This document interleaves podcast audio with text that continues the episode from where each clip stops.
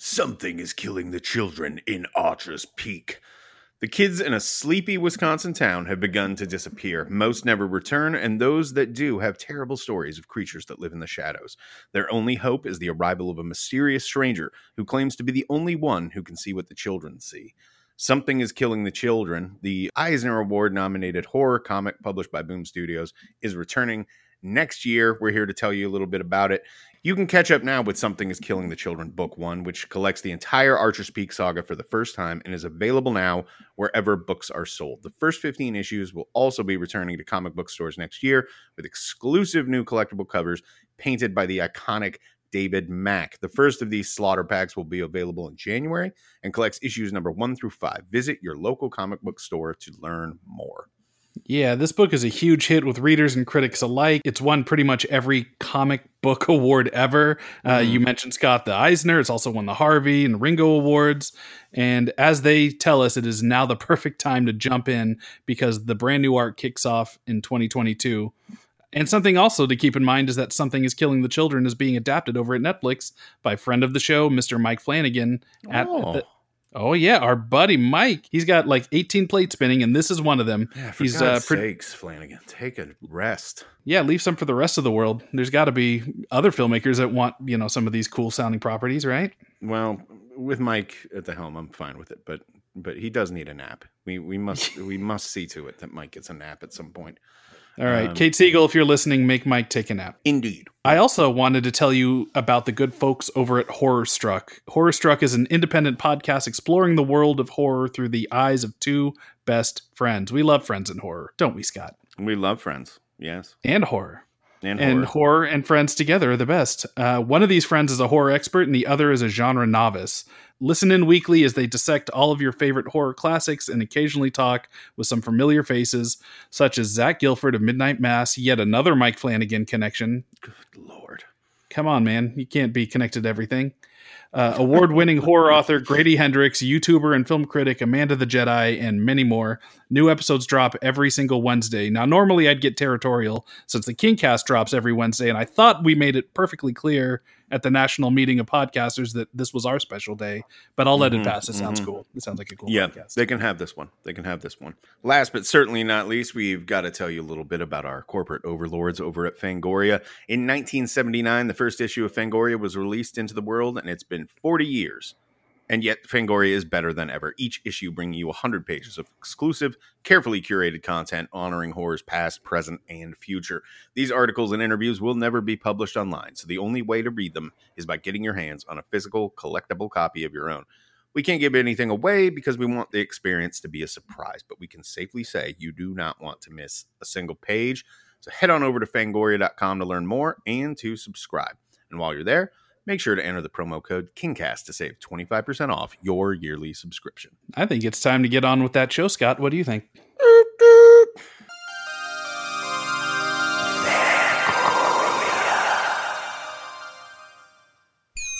Hi. My name is Stephen King.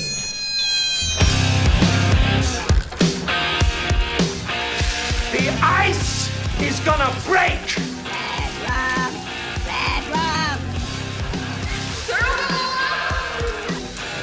Guys want to go see a dead body?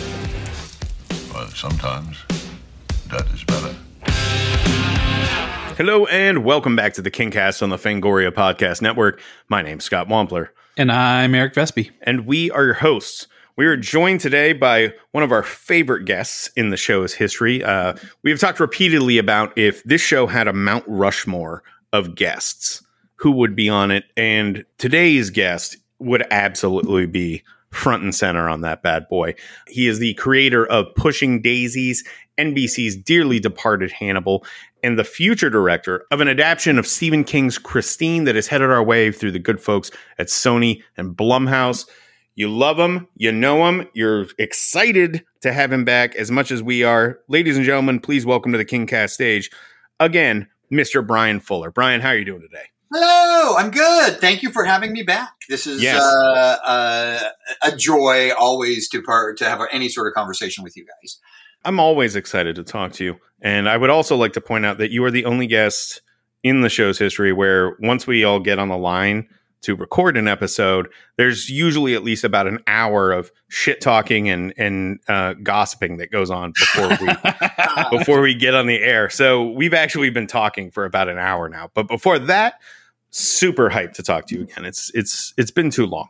It's the it's the Cowper's gland conversation that we have uh, before every uh, uh, cast. The last time we had you on, I think it was around the point where uh, Like you ago. had thereabouts. You you came back for our anniversary special, uh, Oh, where you know the time was very limited by intention, but uh, that was around the time I think that they announced uh, your take on Christine that you'd been hired to to do this. So it's so yeah, it's now about a year later. Uh, where can you what can you tell us about where Christine is at right now? The script for Christine has been sent to Stephen King along with illustrations and uh, storyboards of a couple of great sequences. You know, Buddy Repperton's uh, last bow and uh, Will, Will Darnell's confrontation with Christine, and so we're we, we, we sent that Christmas present to Stephen King, and uh, hopefully we'll be getting feedback in the new year. Uh, but Are you uh, are you nervous about that? By the way, um, you know, I I feel like it's a very faithful adaptation of the book, and Mhm. the, the book, you know, was in front of me the entire time I was writing the script, even when, you know, there there have been, uh, you know, minor departures or uh, the spanksing of a uh, you know nearly six hundred uh, page into uh, a- a hundred page script, and so that was you know, a lot of fun. Because initially, uh, I wrote a 122 page script, and Blumhouse was like, "Get it in under hundred," and I was like, "I will rise to that challenge." And uh, it was a lot of fun. I think it made it a, be- a, a better script, a tighter script, and uh, now hopefully uh, Stephen King will see how fidelitous it is as an adaptation and sign off, and then we move forward. you used that word before. You could just say faithful, but you Yes. go with fidelitas. It's a it's a classy move. I got to say. well, you can only use faithful so many times. True. King fans have read Christine. They've seen the John Carpenter version. I'm curious about what part of yourself you've woven into this script Hmm. that that might set it apart from this earlier adaptation. I love the Carpenter film, and uh, but I, I don't think it's it's uh, necessary. Like it, it owes a lot to the James Brolin movie, The Car, in terms of it's just an evil car, and it does uh, what evil cars do, which is run over people. And or taunt them at cemeteries or drive through their house while they're on the phone. There's so many layers. I, I feel like Carpenter's movie is a cookie and the Stephen King book is a tiramisu. So Hmm. it has more layers of cream and chocolate and cakey goodness. Um, but the cookie's still delicious, but it's a, it's a different kind of dessert experience. Mhm. And I feel like this is much more beholden to the the concept of of the overlook on wheels or you know the, Mhm. the vampiric relationship uh, between uh, the car and Arnie and and certainly Roland LeBay has a lot to do in the story and he wasn't even a character in the John Carpenter movie. So I think Right. all of those things for me were rationale and why we needed a new adaptation of Christine because so much of the book never made it on screen previously. Right. Ever since that was announced, we there's not a week that goes by where somebody doesn't show up in our Twitter mentions, uh, like usually not talking to us, but like adding us and telling people who maybe are discussing, oh yeah, they're making a new Christine. Going, you need to listen to Bryan Fuller's Kingcast episode about it. Uh, like people love that episode. They they're so I can't tell you how excited. At least the people listening to our show are about you doing it. I think There specifically because you went so in depth and uh, you know, seemed to show a great understanding of of uh, you know what that book should be. I was gonna say, like around the time that announcement got made, there were a lot of people giving us like the credit for that coming together because of that episode, which I think is not fair. I think it's know. fair. I think it's totally fair because that was definitely the spark. Vincenzo Natali, uh, who I know has been a guest on the Mm. cast, he listened to it and he he called me and was like, you know, have you ever thought about doing an adaptation of Christine? And I was like, well, I'd love to. And he's like, well, do you want me to check it out for you? And so really it was the pod, it was Vincenzo Natali listening to the podcast, kind of pressing the agenda forward in terms of a new adaptation. And that's really what got the ball rolling. So you, you were. You were like, it would not have happened if it weren't for the podcast. All right, I take it back. I'm taking full credit for this. You should, you should. Exec producer credits when?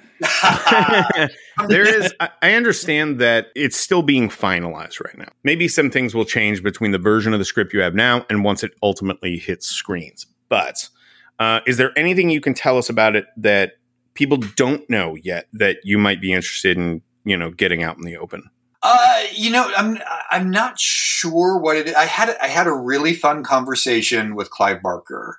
Uh, like He did. He didn't write Christine, by the way. he did not write Christine, but he's a fan of the book and, and a Okay. fan of Stephen King, of course. And you know, there's that famous Stephen King quote: "I've seen the future of horror," and his name is, is Clive Barker Yes. uh, which really was the gateway for a lot of us to discover. Uh, It was it was it was a beautiful endorsement, totally. um, and you know, in the conversation with Clive, who you know watched Hannibal and sort of appreciated the uh, unusual sex scenes that we had on the show and you know to navigate the uh, standards and practices and and and his uh, he- Classic he was- Clive.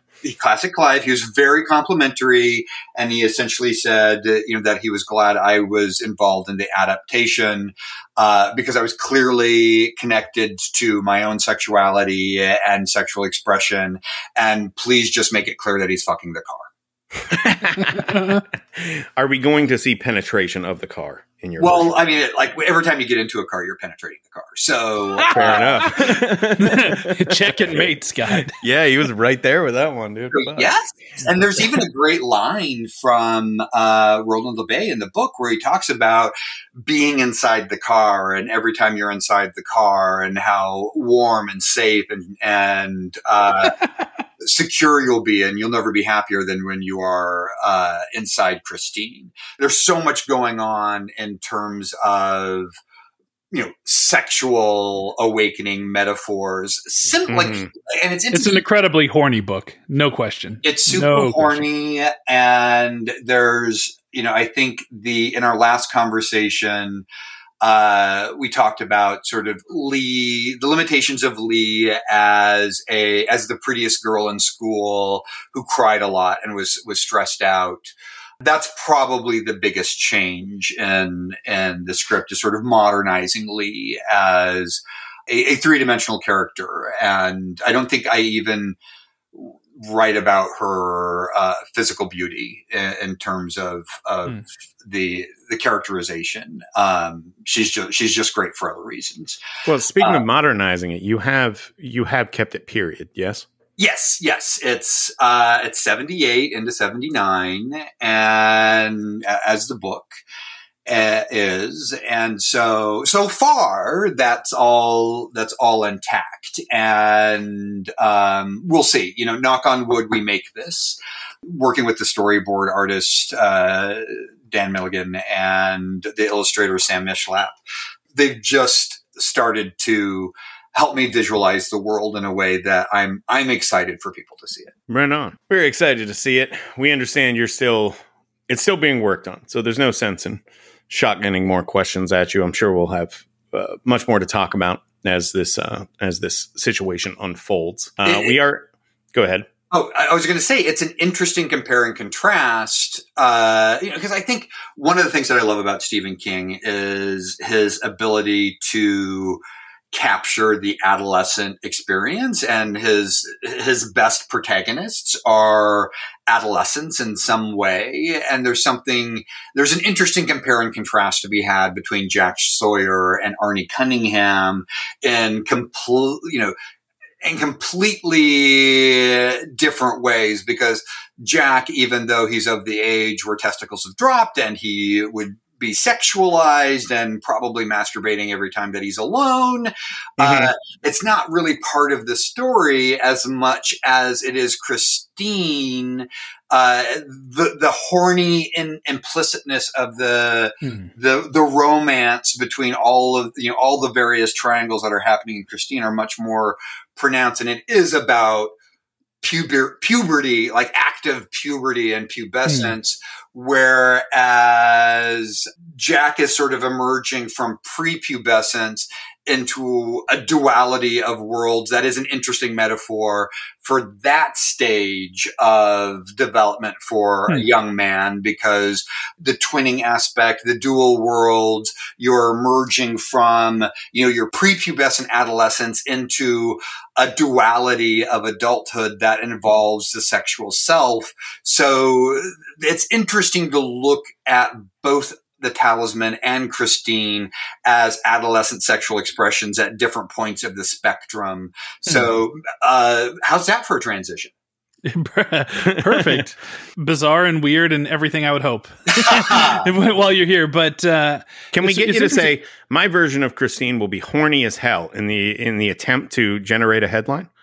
Uh, my version, of, uh, I'll say our version because it's such a, it's always a collective experience. Uh, it's always weird to say my or I when you're talking about Fair, it. fair, fair. Because it's a team thing. So our version is going to be horny as hell. Perfect. Our version of Aggregate that, motherfuckers. Yes. Yet another King Cast exclusive. so the book we're we're here to discuss today is The Talisman. Uh, yes. Stephen King, Peter Straub, Not Clive collabor- Barker. Yes, not Clive Barker collaborated on this. There was there was talk of you doing the mist a while back, and you switched gears to the Talisman. I'm curious why this was the next title on your list after the mist. Well, uh, I, I think because it hits on all, you know, I love metaphor and allegory and all of those thematic kind of tools that we have as storytellers. And I feel like this book, because also you know, Mark Petrie is one of my favorite adolescent uh, protagonists in Stephen King's work, you know, from Salem's Lot. Right. And then, you know, there's Arnie Cunningham and and and Jack Sawyer, you know, so it really uh, like these three young men in in a strange way, like the the kids in it. There were so there were so many of them, and so uh, and their stories were very evenly handed. That uh, they popped as a group, but they didn't necessarily pop for me individually in terms of like I really uh, identified with Richie more than the other kids or anything like that. But because of the sort of singular storytelling um, that you have, or single point of view rather, or uh, limited points of view, uh, because Christine goes between Arnie and Dennis, and then omniscient narrator. And this, I love that it was Jack's story.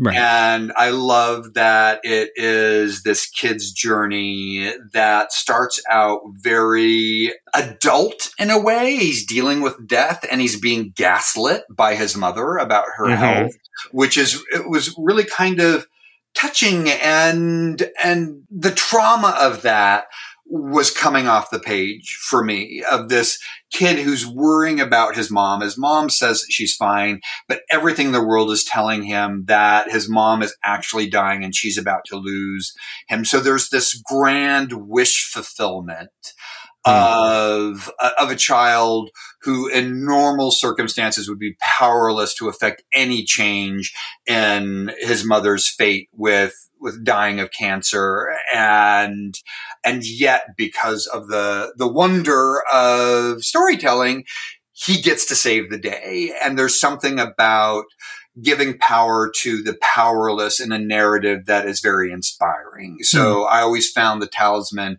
a, a really inspiring story and it, it perhaps doesn't have some of like the dead zone is another, uh, favorite. And I would argue it may not be my, my absolute favorite King book, but I think it's one of his best. It's sort of the Jackie Brown, Totally. uh, right. Stephen King's work because it's uncharacteristic and uh, it, it doesn't use as many of the I say crutches with absolute respect.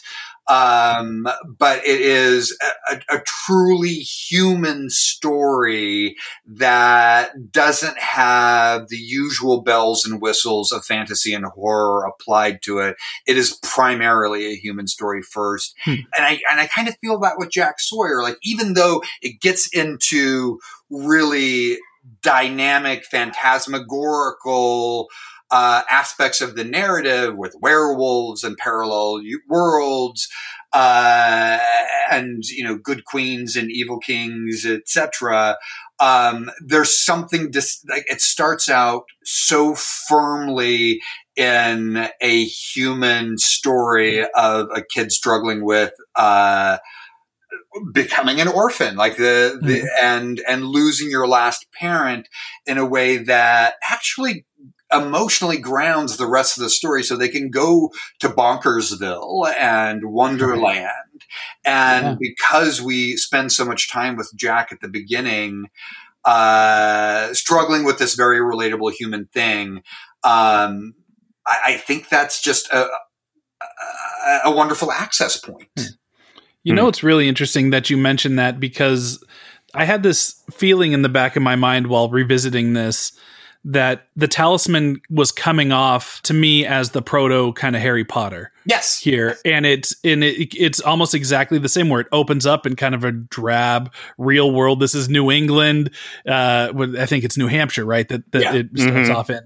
And uh, you know, and they all like the description of this coastal thing. It's like off season, so it's cold and it's gray and it's abandoned, and like that's just kind of the the feeling you get, you know, at the beginning of the Harry Potter story, where it's this this child goes on an adventure, realizing that he's got magic in him. Essentially, now obviously it's completely different journeys, but the, in terms of feel and tone, like you know what you said about about it starting so human and small and real and and relatable and you know kind of scary uh, and, and helpless the, the helplessness that you feel reading that that beginning uh like it really does kind of hammer home that feeling i i had while while revisiting this that it was kind of like the the i don't know the the railroad you know track that was being built for the for the train that would come later yeah For listeners who haven't read the book already, Eric, would you be willing to throw out a little little synopsis action for the people at home? I think uh, Bryan has has uh, set the table a little bit by talking about Mhm. Jack Sawyer is this young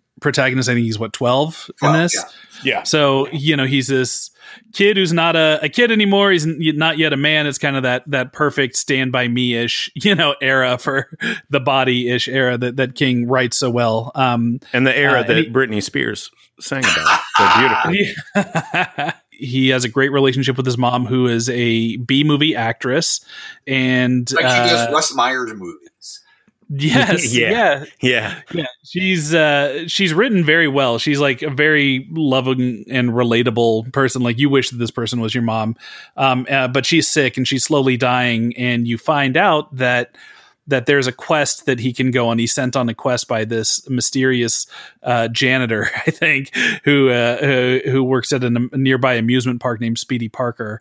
And uh, essentially says hey guess what? You're kind of magic. You can flip between this world and a uh um, a world next door that they call the territories, and what exists in our world has a, a mirror image in the other almost exclusively. Like that's like that's everybody who exists in our world exists in the other world. Um, but there are rare cases where somebody dies in one world and doesn't die in the other. And those people uh, essentially have free access to flip back and forth. And so you find out that Jack is one of these people, and he goes on a quest to save his mother in his world, and in the other world, it's the queen of the territories who is who is also dying. And uh, if he can retrieve a talisman on the opposite coast and and bring it back, he can save both. Mhm. So that that is the overall uh, story of this is him on that journey. So it's it's kind of hitting a lot of the Stephen King, uh, what Bryan would have called crutches a, a second ago. Uh, but it's a young protagonist. It's on this journey, so you got the kind of that stand feel, you know, when they're just walking across across country, and you got yeah, a little Dark Tower feel. Like you know, rereading the, I reread this and both drawing of the three and the Wastelands kind of close together, and I think that they King wrote this around the time he was writing that. And there's a lot of Jake Chambers in in Jack Sawyer as well. Like they they're both described as being you know kind of looking the same and i don't know there's there's a there's a lot of uh, similarities between there so that's kind of the the the basic uh, rundown of it but th- there's so much to get into because there's so many adventures and, and shit that he gets into along the way. Well, Well, and as as you were saying that, it occurred to me that really we get we get this spectrum of age between the the protagonists of of Stephen King's work, which you know, going back to Danny Torrance, who is is way prepubescent and, Yeah. and kind of discovering his special ability. Mark Petrie, uh, like, is a little bit older, um, but you like having Jack Sawyer and uh, the character in the Dark Tower series, yeah jake Jake. They're all they're all incremental, ex, uh, you know, advancements through pubescence, beyond pubescence, in a way that that King uniquely captures. That Mhm. it's all about being a young person trying to find your identity in some way. So that's the thing that he he continually taps into for his young male adolescent characters that I find interesting to do a chart of, of how they progress, what their age ranges are, and what kind of pivotal moments they're hitting in their story and when they go good and when they go bad. It's, it, it's real, like looking at his work as a whole, it is about growing up. Yeah, uh, Charlie McGee and Firestarter. Uh, Carrie, Carrie White. I, she's uh, in high school. She's like 16, I think, but she has her first period. I mean, he, She's is, you know, 17, in that yeah. story. Losers So, Club I mean, it. I think that that bridge between, I I mean, well, that's such is between being a child and being an adult uh, is fascinating to him in in particular. But I think that there's something just really interesting in gray area in there where you're not. There's like a period, a couple years where you're not either. Right, you're this other thing. Your voice is different. You know, you're you're growing hair. You're changing, but you're not an adult. You're not a kid. It's not even. You're this weird anomaly. You know, you don't sound like a kid. You don't sound like an adult. You know, for like 18 months you you are this whole other species and i think that he's just very fascinated by that era either directly leading up to it or right after it that seems to be where so many of uh, of his works are, are focused Well, all of his characters are at this point in their development where critical thinking is low and absorption is high. So everybody is primed to go on a a wonderful journey. Sure. That's that's my well, that's my that's like my my prevailing sensation when reading this novel. You know, it is exciting to read when you're a kid because it's these kids going on a, a scary adventure, you know, and they're they're ultimately conquering this evil thing and and all of that is very cool. But the talisman, you're flipping between worlds, you're encountering werewolves, you're you know outsmarting and ultimately knocking these these evil pieces off the board on your way to completing an epic quest. Like like i didn't i didn't read the talisman until i was fuck i must have been the late teens or something. But if you had given me this book when i was about 12 buddy i would have lost my shit. Like this is this is pitch perfect exactly the sort of thing i i would have Right. loved to have to have read at that age. Um I was 14 when I read it, and hmm. I read I read it in hardback from the library, and so it like, and I was this because it came out in 84, but was sort of written in like 80, 80 or taking place in 80, 81 because the character was born in 69 and was 12 years old, and I was born in hmm. 69, so I was like, it me like this is right. Yeah, no, I, I I was about twelve, I think. I read this, and and it impacted me. Like I read this around the time I was reading Dark Tower and it, and all these things where I had these entry points in. Like it, it this representation matters. It really does, even on, on on that level. You know, it was way easier for me to get invested as a young reader uh, for these stories that had you know young protagonists in them mhm. and I feel like I, I don't want to shit talk this this novel at all because it means a lot to me. But I I do have to admit when I reread it now, it didn't have the same effect it did on me um, when I was a kid. Uh, I, I I felt it was a little bit flabbier than I remembered it being. Um, the moments that work in it though are still so damn good and uh you know, I, again, I don't want to bring bring it down by talking about how it doesn't hold up, but because uh, I think it does hold up, it's just not the same experience. It is a little uh, more episodic than I remember. Well, and, yeah, and that's like as I was rereading it for this, I was like, this is a great miniseries because mm. that's an episode. Like the the, yeah. the school, you know, sequence is an You're episode, right. and you know, the, the Sunlight Gardener home is is is like a, a, two or three episode arc, and yeah, yeah it's Oatley like Tap is another couple yeah. of episodes. You right, know, right. Uh, Although and, I imagine that would be the like, you know, there's been so many attempts to make this over the years as a feature film, which is just just insane. I guess I guess we should get that bit of trivia out of the way right now. Like Steven Spielberg um, read the galleys of this when before it came out and purchased the rights to it in perpetuity, which means that ever since then, since like 84 or so, at various intervals, uh, Spielberg was trying to get this off the ground. I think first he wanted to do it, and then he was passing it to other directors and seeing if they could crack it. They had not cracked it. Now, now the um, situation is that he's executive producing it along with the the Duffer Brothers for uh, for a Netflix series. They're not actually. Um, I imagine they'll direct a few episodes, but they're not actually show running it. They're bringing in a guy from Stranger Things. I could name him if this tab on my fucking computer would open. right. Just sitting here, I'm trying to stretch this out, but no. Okay.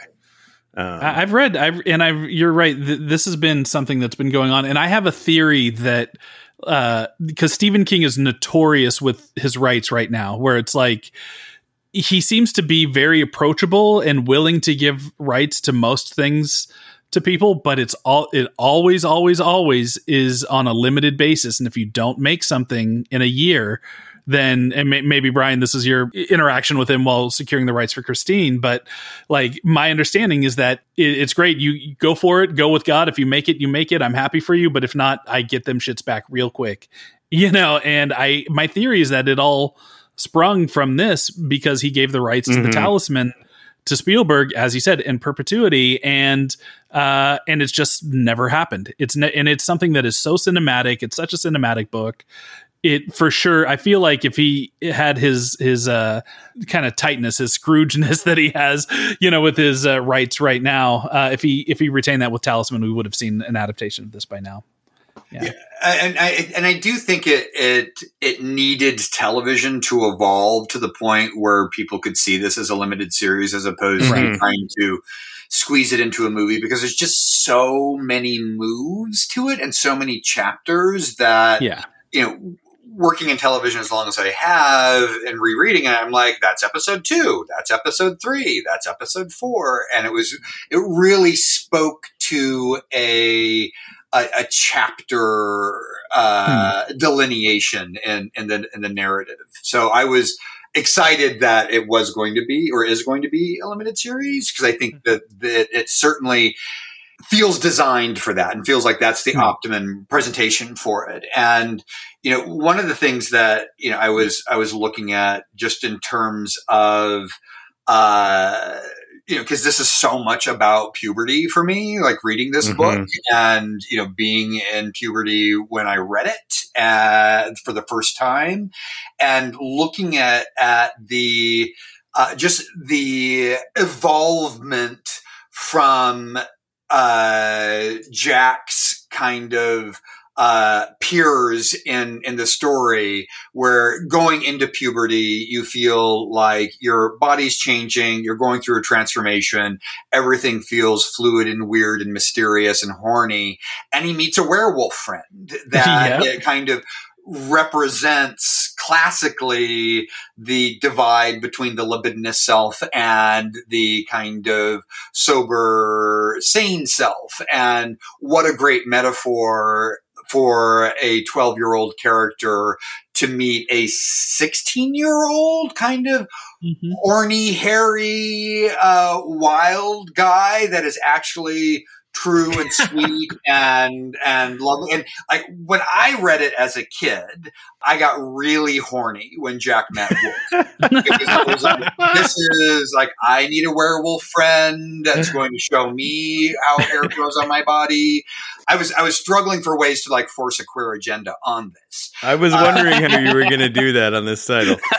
well, like, because I think this this story has you know positive and negative queer representations. Uncle Tommy sort of reads as a queer character, but not necessarily explicitly. Am I like, I, or did they say it explicitly, or did I just want him to be queer? no, I think that's the implication. Yeah, but then also, uh, you know, he's warned about sissies who like to touch boys, and like that's sort of a a common thing that you would you would run across as, as Speedy Parker warns him as he's crossing town, like beware the sissies who are going to touch you. And then he meets this uh, wild child, kind of 16 year old werewolf character that, you know, if you're 12 and you're 16, you're sort of going like, oh, your like balls are bigger than mine and you're hairier than I am. And there's an awareness of the path that lays ahead of you in your journey to manhood in some way or sexuality.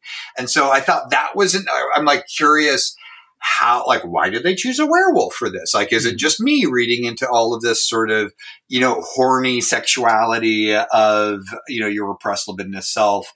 And that's the, that's his companion for a great part of the story. And then later he meets, you know, Morgan's son, Richard, who's a hmm. regular kid like him. So it's almost like he needed to go through this phase of, of pubescence where he is, you know, more beast like in his relationship with his, you know, primal self and then gets to back to a truer version of him or, you know, a, a closer and and uh, a more human child who's struggling with his own parental dynamics as his non-literal twinner. Like Jack has twinners throughout the series, even though his his twinner died as a child.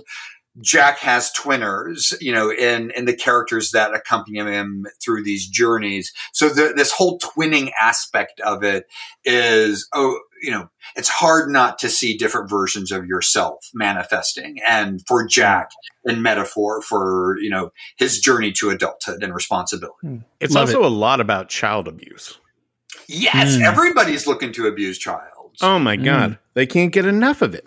No. Every other character in this story is like is trying to do some mean or fucking wrong shit to a kid, which Yeah. you know, um, whip him or make him slaves or try to touch him in cars. Yeah. Right, right. Him him working at the like him working at the Oatley tap and like using a, a, a fucking dolly to carry around kegs of beer. And I'm thinking like I was a bartender as a full grown man. Those things are not fucking light, dude. Right. They're like over a hundred pounds a piece. You know, to lift one of those up onto a shelf, and I'm trying to imagine like a 12 year old doing it. And I, I think it's just fucking impossible. The thing would weigh as much as Jack, if not more so. Anyway, that doesn't matter. Um, but but yeah, he's he's more or less enslaved at the Oatley tap, and then then he's he's dodging these full grown adults that are are trying to kill him in the territories, and then he ends up in the the Sunlight Gardener home, which to me is like the most memorable sequence in this entire book. You do you want to describe? Do you want to describe what that is in case people haven't read the the book? yeah, Jack ends up through a series of extenuating circumstances at uh, a, a- a home. co- It's is it the Sunlight Gardener home? Is that the name of it? And it is essentially like a private slash religious sort of school that's you know For like juvenile delinquents, kind of. yeah for bad boys um out you know in a position quite literally in the middle of a field you know sort of separated from the rest of the world.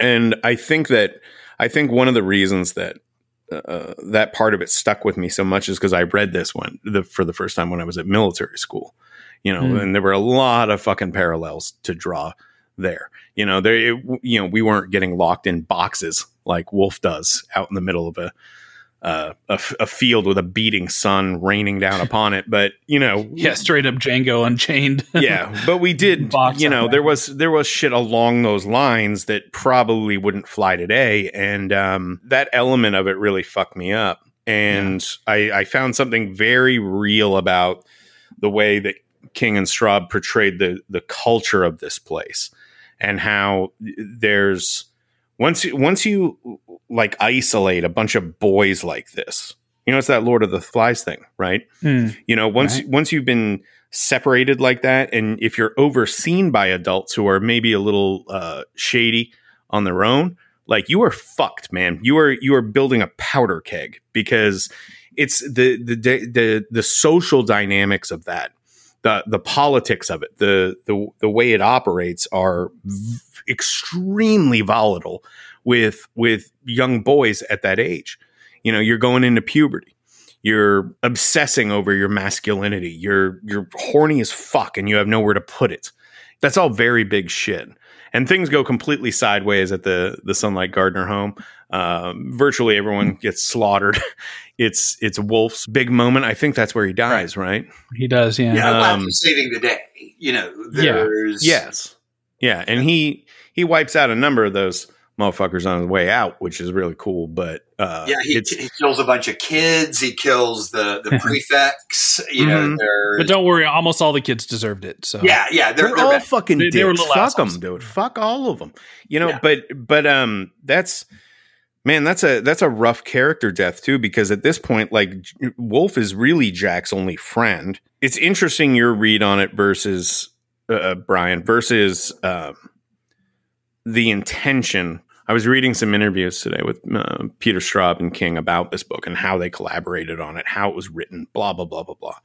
And Straub said at one point that um, Mark Twain was very much on their mind while they were writing this, and that the relationship between Wolf and Jack was intended to be like almost a Huckleberry Finn thing, and that's that I find really interesting. that's apparent. I mean, like Jack Sawyer, Jack and the Beanstalk, Tom Sawyer. It feels like right off Right. the bat they are saying these are Americana protagonists Yes, of a certain age. And I mean, even though Jack and the Beanstalk is not an American story, um, there's certainly uh, Jack as the name of a protagonist that goes into a fantastical world and the adventures of Tom Sawyer. Like they're, they're telling you right from the get go, here's sort of the pedigree of the, the types of stories that were inspired. Right? Yeah, all of that is why uh, that that sequence looms very large for me. That It's and my, it's my favorite and, in the book as well because a he gets to go you know completely transform into a werewolf and then it's also uh, like that the lesson for Jack is that you know if you lose control you Mhm. you lose more than just control you'll lose your Hmm. life and and that's sort of the, the that's always been the the werewolf uh, analogy is Hmm. that how do you how do you keep the beast at bay when there's so many things inviting it out to play. But it's all it's also you get a, a massive werewolf attack in a private you know school uh, filled with assholes that you want to die. So it's incredibly satisfying. And that's like that that'll be my favorite episode of the miniseries. Uh, and that and that's the the sequence that has been like routinely dropped from every attempt to make this. right. Uh, It I've would read probably two or three scripts uh, over the years. Uh, Richard LaGravenese wrote wrote a draft in the early '90s. I read an abysmal Ehren Kruger uh, attempt at it, like in the late '90s, early aughts, and they they always. Always, always skip over the Sunlight Gardener home, and I, I understand why on a narrative level. why Uh, be, well, bec- because it's kind of an island uh, amongst itself. I, I, obviously, it has a character death in it that impacts things. But if you just snip it out uh, from a plot level, he you can miss one beat of, of a journey, and he still gets to his destination. My right? my if I Uh, were adapting it, my approach would be to drop the Oatley tap shit and Oh, roll whatever you needed percent. to into that into the Sunlight Gardener sequence. oh yeah, The Sunlight But- but Gardener it- yeah, school, it's the thing. You, you can't make this and not make that. Like that's been my opinion. Like that. That is the reason to make the talisman is to have that set piece in it. yes i agree I can see how it, it's a hurdle, certainly. I And can't. I think it's. I think it's. It's that is. It's so yummy and delicious, and it's a well uh, drawn and executed sequence. That, but you're uh, Bryan Fuller. You know what I mean? like, of course you're gonna feel that way. I I can imagine why most people would probably. I can imagine why Spielberg himself might be fine with losing it, right? Oh no, I'm I'm doing the Daryl Hannah tantrum on the floor, uh, like before I would let that go. Yeah, Yeah, absolutely. for sure. It's um integral to to to Jack's journey. But I I, I can Mhm. see like why no one would want to touch it and then conveniently blame it on something else when it's really like you're fucking you're gonna have to get a bunch of preteen boys in a place and uh, abuse the shit out of them on screen for a while. And it's got to get then really they got to abuse the shit out of each other. yeah. And then it's gonna end in a fucking bloodbath where all these kids get slaughtered. Like yeah they're, they're gonna leave that alone. I don't agree with it but i understand it I get the note of the Oatley sequence playing with a lot of the similar vocabulary that the Gardener. yeah totally totally Um, but I, I mean, hopefully, if they're doing this as a miniseries, right? The, the the Duffer Brothers are doing it, right? Yeah, And Yeah, So, they- the guy show running it by the name by the way is named uh, Curtis Gwinn. He's a, a former writer exec producer on Stranger Things, and he's going to be the writer and showrunner. I imagine they'll have a writer's room. any relation to Fred? yeah. Uh, different spelling. Oh, But but is his main accent as good? Have not talked That's to him recently. I don't know.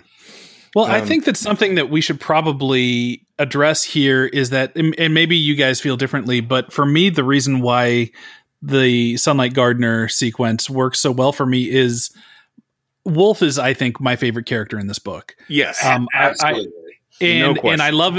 Uh, I love and I love him because he is both the sweetest character and the most dangerous character Mhm. at the same time. And something that that uh, I was pleasantly surprised about, just not to be a, a downer on like, oh, it wasn't as good as I remembered it, you know, on that angle, is one that sequence that was a very pleasant surprise in this revisit was the scene uh, where Wolf locks Jack away during his transformation to protect the herd. That and is to me- so fucking good. It is in the shed one or of the whatever? Scariest fucking yeah, because he's locked in the shed and like there's enough light, you know, that's going through the crack at the bottom of the door where he sees like the fucking werewolf feet, and you hear the full wolf because the way the the wolf transformation stuff happens is it's a gradual thing.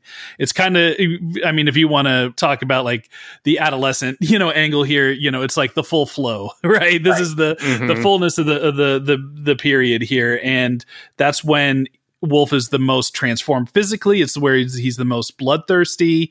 It, it's where he, you know, quote unquote, the herd is in danger um, because in the territories, wolves are almost exclusively shepherds, and at this point. Uh, Wolf has lost his his flock, uh, in in small part thanks to Jack kind of pulling him into his danger. By the way, um, and uh, and Jack becomes Wolf's herd. It's what he's there to to do is to protect this kid, and uh, and so he locks him away while he's fully werewolfed out. And there's a sequence where Jack is in the dark, like alone for like three days as this is happening, and hears Wolf coming, you know, coming back at night, and and like essentially having a Gollum almost conversation, debating Yes. about Yes. wanting to eat him and will you know and uh and there's a great mythology behind this too because you know the more sane wolf when he's not in his moon lust is uh uh like talks about how any wolf that hurts the the herd is damned forever. Like Mhm. and and all this stuff. And so eh, there's like I, I love wolf. You know he and this is where he gets his like his moment to shine to be the rescuer you know to be to use his his anger and his meanness to save the herd and thus save his his own soul you know in his eyes. And like uh, it's a, it's a great thing. And so i i just wanted this to be the time where we can talk about wolf here. He- he's one of my favorite characters in any uh, King book. A because he's a werewolf, and I love werewolves. Yeah, right. and and he's also that that special breed of werewolf that is you know aware and and has a, a kind of acceptance of, of who he is. He's not he's not quite Eddie Quist in his uh, uh, perversion of it, but he is somebody who accepts the nature of who he is, which is also like a wonderful queer metaphor for a character who understands, you know, that they are different and uh, have different desires and have a whole different identity. Uh, so I projected a lot onto Wolf as a character and also as somebody who, like, uh, you know, I was I was in between the ages of both of those boys, and Right. there I found their relationship to be uh, r- like a bit romantic. Mm. Go on. Well, in, in, in terms of the you know. When you look at Stand By Me now and you see the dynamics between River Phoenix and Wil Wheaton, Mhm. there is such a, a loving between these two characters that Tenderness. Yeah. uh, yeah, tenderness is a great word uh, to to apply to it. That you can't help but think like, oh, I I wish that they had somebody in their lives that could be their everyone that.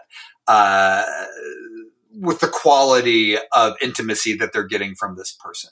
And it felt like there was an honesty between Jack and Wolf, like, you know, warts and all, or hair and all, in terms of understanding each of their roles in the adventure, even though, you know, Wolf is sort of like set up for you to love and then to die heroically and is that kind of hashtag man pain character Mm. that you um, kind of accept is going to uh, get you to cry when they die, and Right. and and I did. As a queer reader, reading that at the time, I projected a certain romance and intimacy onto Jack and Wolf because I didn't have any better examples of it. Hmm. Hmm. I can see that. There's also something where Wolf makes Jack a better person Yes, because Jack is so myopic at this point where he, he's focused solely on saving his mother at, at all costs, fuck everybody else almost. And he's kind of a dickhead to Wolf. Like I forgot how much like Jack tears him down and because he gets frustrated, Wolf like in our world as what you would imagine would be if there was an actual walking kind of wolf boy around uh you know the smells in our world get to him and freak him out you know it, it's almost like he's he's walking with a a friend or a brother or a boyfriend or whatever like some and somebody who's close to him that he has love for but you know is also spends almost all of his time frustrated with because they're acting out maybe it's a social disability or you know or, or a ment- mental you know handicap or something but there's something where they love this person and they can tell that this they love this person but they also are fed up with this person like almost from the get-go. And i forgot how much she fucking snaps at wolf and tears him down a lot. Like it, that was a kind of a shock going back because i had no memory of that and i read this book easily two or three times through throughout my teen years and i had no memory of of uh, that relationship being as uh, uh, strained as it was, and, and Jack being as much of an asshole as he was towards this person.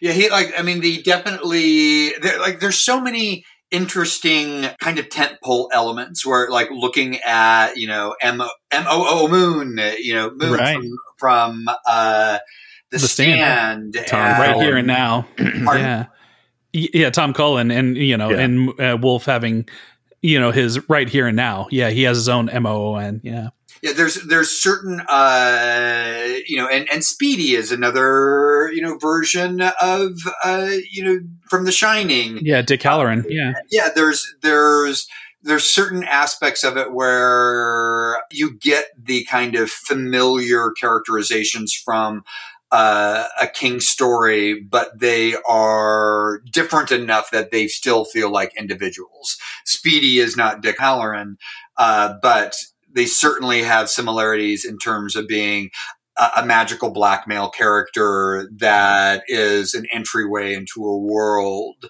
that Right. the young white protagonist needs needs a shepherd of sorts. So right. you know those those kind of elements we were seeing at play again in uh, in the Talisman. And not in a sort of greatest hit sensibility, but in a like these are clearly pressure points for him as a storyteller that he returns to because they're they're great wells of exploration for him.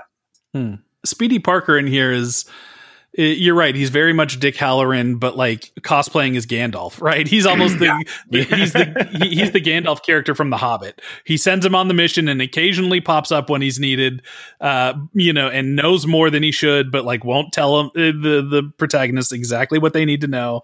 You know, it's it's, it's a weird. Uh, it, it's weird and it's a, yeah it's a little sloppy i think it's a little it felt a little sloppy in, in this one the way that speedy would just pop up not as himself and you know in in certain forms but Right, like clearly right. like winking that that it's him i i didn't buy that as much like on Bugs re- Bunny in a disguise. Almost. right exactly What do you make of? Um, well, Bryan, you haven't you haven't read Black House.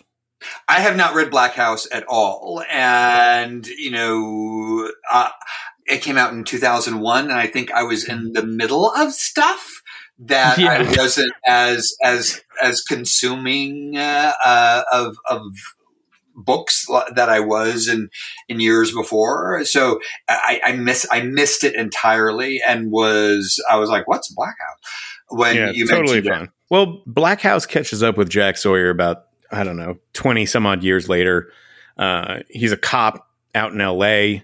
and he eventually moves out to it's Wisconsin, I believe, where he gets embroiled in a case involving a serial killer that is uh, based on Albert Fish. I don't know if you know who Albert Fish is. I imagine someone like yourself does, but uh, a very uh, a serial killer possessed of some very gruesome methodologies. That book makes all the sort of glancing references and connective tissue to the Dark Tower explicit. The back half of Black House, and it's been some years since I've read it. My memory of it is that it becomes essentially a Dark Tower spinoff in the in Right. you know before it's all said and done. Isn't Speedy a gunslinger in Yeah, uh, yeah. in the territories? Yes. And that's that's one of those glancing reference things where you could sort of write it off maybe one way or another. I was I was inclined to question it when I first read this book because uh, Peter Straub was involved, and I'm thinking this is a collaboration. Why would Peter Straub be interested in propping up this other fucking project that that King is doing? But then again, maybe that's one of the sections King wrote which is a you know just as a side note here that's a, a question a lot of people have about this book is how it was actually written and it it turns out that stephen king and peter straub hatched this idea while absolutely shit faced drunk one night in uh in uh in london like peter peter's I, i've read like three or four different tellings of this story from peter straub and they it always includes a mention of and so our wives went to bed and we were drinking an enormous amount of beer and Stephen said, "Hey, let's write a book together." And then that's that's how it started. they agreed to revisit the idea a, a, a few years into the future when their schedules would allow for it.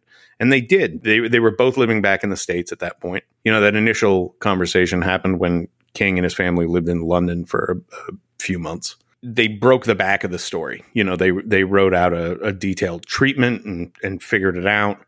And so then what they did was like they they sat down at a computer together and wrote the first say 50 pages or some such thing. And then like while they're in the same room is that yes, the, well yeah, Okay. like at the Okay. same the same terminal. And then Right. they were using a newfangled technology known as a modem to shift chunks of the book back and forth at each other and they would just pick up where the other person left off and both of them were trying to imitate the style of one another Hmm. and those chunks were about 100 pages in length so i Hmm. think you know for anyone trying to dissect this book and like figure out you know which line is king's which line is straub's like it's we're never gonna know you know? They're they're both imitating one another. It's it's a true collaboration and we don't know what order the the chunks occurred in and i that's true i honestly cannot tell when i read this to me it just reads like king you know Mm. so that means either that i should be Some- more some sections. reading more peter straub or that peter straub is exceptionally good at imitating king um Hmm. anyway that's just the the interesting side note there I would bet I would bet money Stephen King wrote the uh, the the Jack in the Shed Wolf stuff. I, I, I Straub's a, a great writer, but that to me is like I'm so confident in, in it. I'd bet twenty bucks, put twenty dollars of my own cash money on that. That was that that was part of King's section.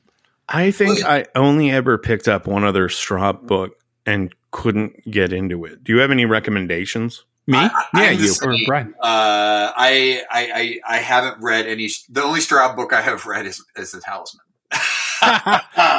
Uh, I tried to read Ghost Story and I think uh, that's kind of I- bounced off of it. Yeah. Uh, and then there was another book that I did read of his, but I don't remember much of it. It's called Koko, I think.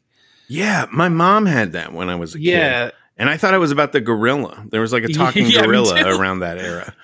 yeah, yeah. That, that I think. Uh, yeah, I was reading that around the same time I was reading Congo. I was in my gorilla phase. Um, no, I. Uh, but yeah, no, I'm I'm woefully underread on on Straub as well. So What is Koko So- about? I couldn't tell you, man. Like I, I read it. I know I read it, and, and it was a big ass fucking book. But uh, like I don't. Rem- I remember reading Relic around that time, you know, and I could tell you about Relic, but I don't know. I couldn't tell you, man. It's uh, Wait, the Relic, the one they turned into a movie with Tom Sizemore? Yeah.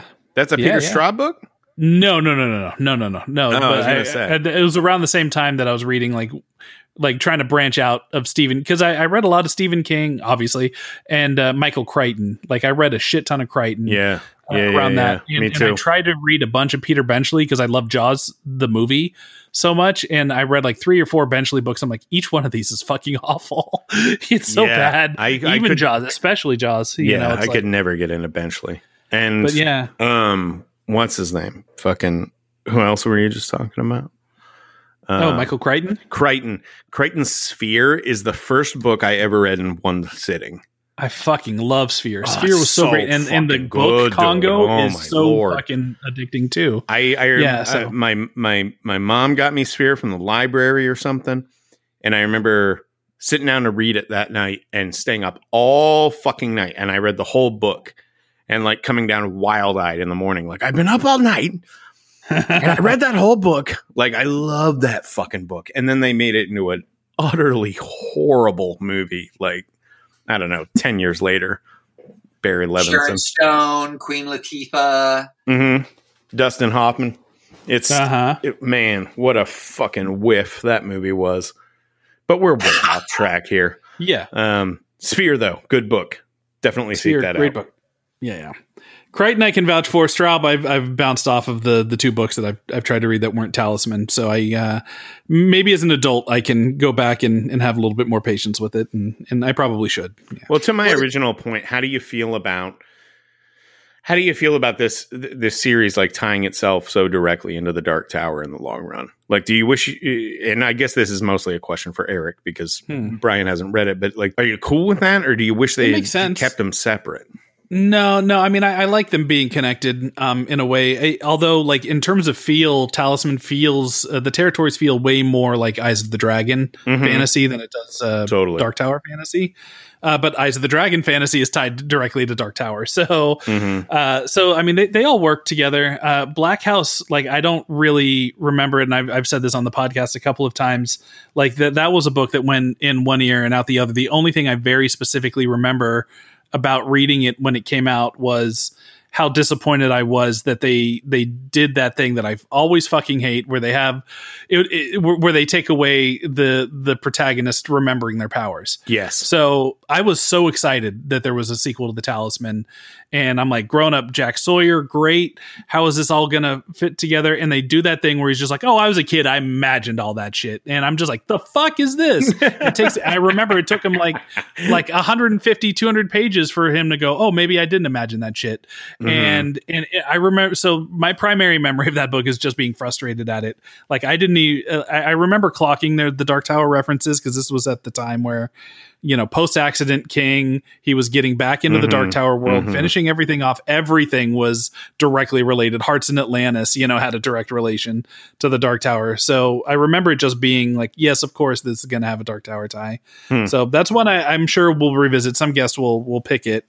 And I'll I'll give it a, a, a really fair shake, and it has its fans. But I remember at the time just being extremely frustrated just by the mere setup of it, because the Hmm. idea of Jack Sawyer growing up to be a fucking detective hunting a serial killer is fucking rad as hell.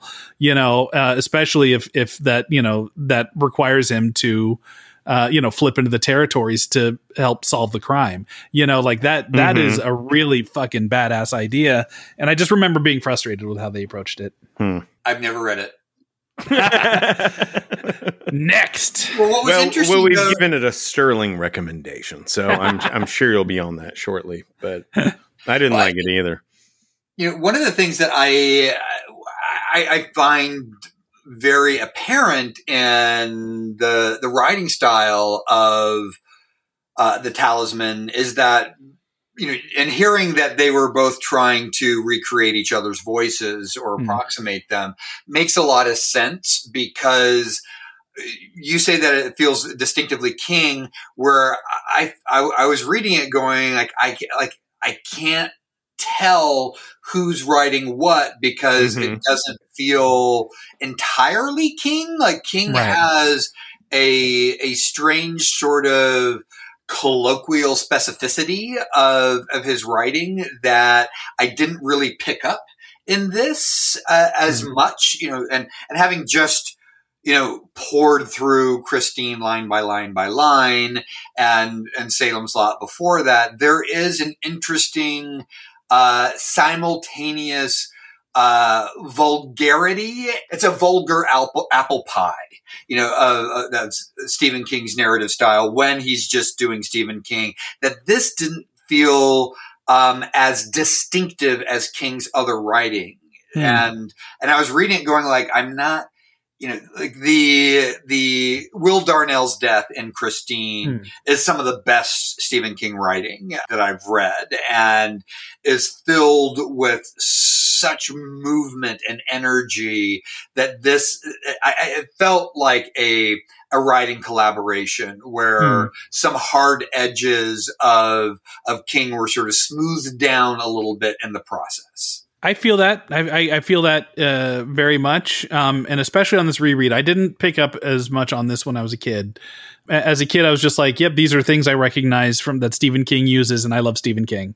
Um, and I just kind of went with it, and I was invested in in Jack's journey. You know, I mean, that's you, at the end of the day, when you're a kid and you're reading this, and you give a shit about the kid that you're that is your eyes and ears inside the story, then you, you can go with whatever but reading it a, as an adult, there there's some really bizarre things that happen. And I, I texted Wampler actually while I was rereading it, going, uh, you know, there's a whole whole ass sequence on a train here that is filled with Uzis that the fucking kids just blow away wave after wave of werewolves. It's like a video game. train. And I was just like, I how fucking weird is it that that is the least Stephen Kingy thing you know, in the world. Uh, th- but there's just this this whole sequence where they're getting close to their destination, which is very Dark Towery, by the way. Mhm. You know, where this kid gets on a train that takes him the vast distance. You know, essentially uh, for for the last the uh, blasted part of his- lands are his basically journey. the wastelands. Yeah, the blasted lands and the wastelands exactly they're they're they they're twinners of each other. Um, and we find out that this train is carrying stuff for Mor- morgan sloat who we haven't really talked about yet who is the the main heavy of the book. Uh, that all just happens to be huge amounts of fucking weapons including uzis and they just like it turns into a, a fucking clint eastwood world war ii movie you know here where there's just waves upon waves of animal people and werewolves and shit that are attacking this train and jack and his uh his buddy richard sloat the uh the son of the main bad guy uh, are just fucking blowing away all these fucking animal people you know manimals they're blowing away manimals that are that are attacking Workendale. Manimal Yes. Animorphs. Animorphs that, that are attacking the train and it reads like the most ya shit possible Mm. um it, it feels more like a Stephenie Meyer, you know, moment, something that would happen in a weird fucking like Twilight spinoff than it would happen in a Hmm. in a Stephen King story. And it was like the most random thing where I, le- I legit because I I revisited it via audiobook and I legit rewound the thing like 30 minutes to go I must have missed something because I feel like this just came out of the fucking blue. And nope, it's it's just just the next step of the story. Speaking of Morgan Sloat, I'd like to talk about this gentleman for a moment. First of all, how great is that fucking name? Morgan Sloat. is the best Oh. bad guy name. Yeah. It's I so love that fucking Speedy good. can't get it right and uh, mispronounces it with everything that rhymes with sloat. He's like goat, float, float. I'm picturing like Bob Hoskins in a big bushy mustache Oh. s- sweat rings under his arm. You know, uh, Kn- know who who's in my mind and has been since I was 12 or 13 whenever I was when I read this Mm. is Michael Ironside. That is Mm. Michael Ironside in his prime if I've ever fucking read it. I'm picturing him a little more stockier, but I, I, I Mm. see where your head is at. Yeah, he's pretty stocky. Let me look. I up mean, a he's not he's him. not that little square, you know. I when you mentioned Bob Hoskins being stocky, all I can think of is uh is that scene where he's shirtless in Roger Rabbit. Yeah, Um, he looks like yeah, a and so- barrel. he looks like a flesh Yeah. barrel cover, covered No, I in get hair. it. But Morgan Sloat to me in my mind is always going to be like Total Recall era Michael Ironside. I can't see anybody else in it. That's fair. kinda- I mean, he's uh, it's an interesting character. The fairy tale elements are are really apparent with with Richard, and they seem to be having, Mhm. uh, or not with Richard, but with with Sloat. Uh, Yeah, they seem to be having a lot of fun with these uh, paradigms of this guy because he's he's friend of dad's who is the bad guy who may have killed dad and definitely killed uh, you know uncle tommy and uh, so there's this um Palace intrigue going on in a skyscraper. and it's every- mafioso like it like Yeah. it feels like it's segueing into uh, Godfather territory Mhm. of, of of the complicated relationships and the power struggles.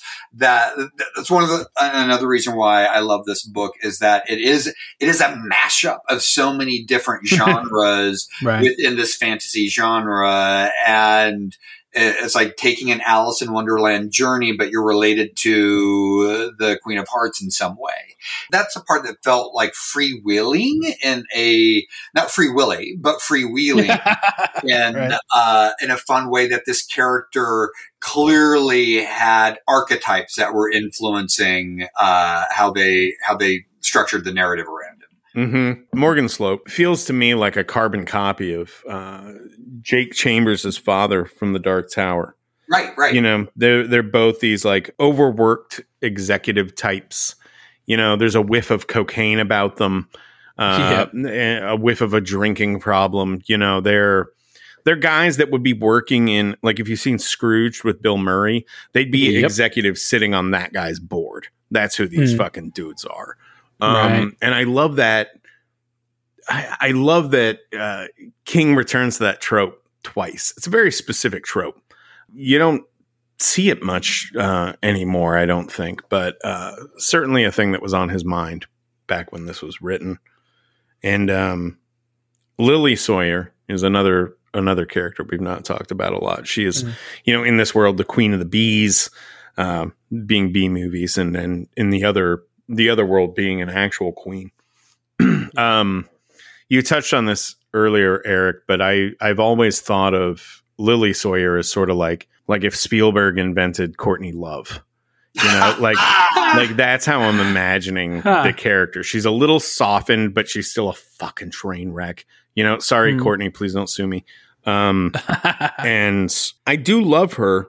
I, I do love that character, and I think it's very interesting that you know shortly after this was written, you know, we get sort of an epilogue to Lily's story and Jack's story in the Tommyknockers of all fucking books. In the Tommyknockers, which was written like three years later, Guard or Jim Jim Gardener, uh, the main character of the Tommyknockers, or one of the two main characters, encounters Jack at this Alhambra hotel uh, a- out on uh, uh, what is it called, Arcadia Beach. Mm. Anyway, he he encounters Jack, and Jack re- uh, reveals during that conversation that his mother died in a car crash, presumably driven by her alcoholism after the events of the Talisman. And I think that's such a fucking it's such Bummer. an interesting Yeah. yeah, it's such an interesting twist to have thrown into this thing, right? Like Right. all this bullshit that Jack goes through to save Lily is completely undone within a page of the Tommyknockers of all things. you know, Right. like isn't that an interesting choice? That even Hmm. though he did this and even though he saved the other world and blah blah blah blah blah blah blah, he also like couldn't beat her alcoholism in the end. it feels grounded in a way Mhm. that you can you can save somebody, but you know from all of these fantastical elements, but you can't save them from themselves. Mm-hmm. Eric, do you have anything to add here? yeah, I I feel like it's cheap. To be honest, um, it, it, it's. Uh, I- don't need there to be like in happily ever after. Like I'm totally cool with with dark endings and and holy shit, that wasn't the actual point of this. And I'm just now realizing it wasn't the point of of uh, blowing up the Death Star and we win and we're happy. Like it, that doesn't. That's not how the world works. I think it's it's fine if he had writ if that had been the sequel in the sequel of the book, but just to kind of have it as a that that'd be like in eleven twenty two sixty three, fucking. Uh, You know where you're going already. you know, fucking uh, what's his nuts, the James Franco main guy, and, and that uh, fucking goes back, visits Derry, and they just go, oh yeah, and know, he finds Richie and Bev, and They go, oh yeah, we just fucking killed Ben. You're, you know, bent died of a, he got hit by a car. They all exploded shortly yeah, after the event. after we defeated book Pennywise. You weren't in. It's like, well, what the, the the fuck? No, I mean, it, sure, but like, actually tell that story. You know, the idea behind it, absolutely, it's fine because it's it's about this journey is about Jack more than it's about his mom, Mhm. and you know, at, at the end, and that's that's fine. But you know, just to do it as a throwaway thing in one of King's worst novels, not a fan. Can't say I'm a fan of that. Fair enough. I think I, I think I lean closer to that. Although I, I do think it's just super interesting that he twists that knife a little bit. You Right. know, for mean. It's mean. it is mean. It's me. But also maybe he wasn't feeling charitable toward the fans because this book was not received well. It got savaged by the the literary crowd. King said he got the worst reviews of his career for this book, which is kind of hard Wow, to imagine now. Um, And they clap back on Eyes of the Dragon hardcore too. Yeah, Sure. Yeah. That's that's crazy. Yeah. That- so I if mean, he's saying that about obviously this just- one, it must have been real bad. I tried to find, I tried to dig up some of those wildly negative reviews that Mm. he's referring to, and I, I couldn't, I couldn't really find anything. But um, I'm, sh- I'm sure he wasn't just talking out of his ass. He'd have, there'd be no Huh. benefit for that. I think that you know this was still in a, a period in his career where he wasn't being taken entirely seriously. There were Really? people. No, I think that up until um, I'll say early mid '90s, before people started coming around on on King, you know, he spent fucking years telling people that I'm the literary equivalent of a Big Mac and fries. You know, which I I I don't agree with, but Yeah. that was certainly the the way that critics looked at him.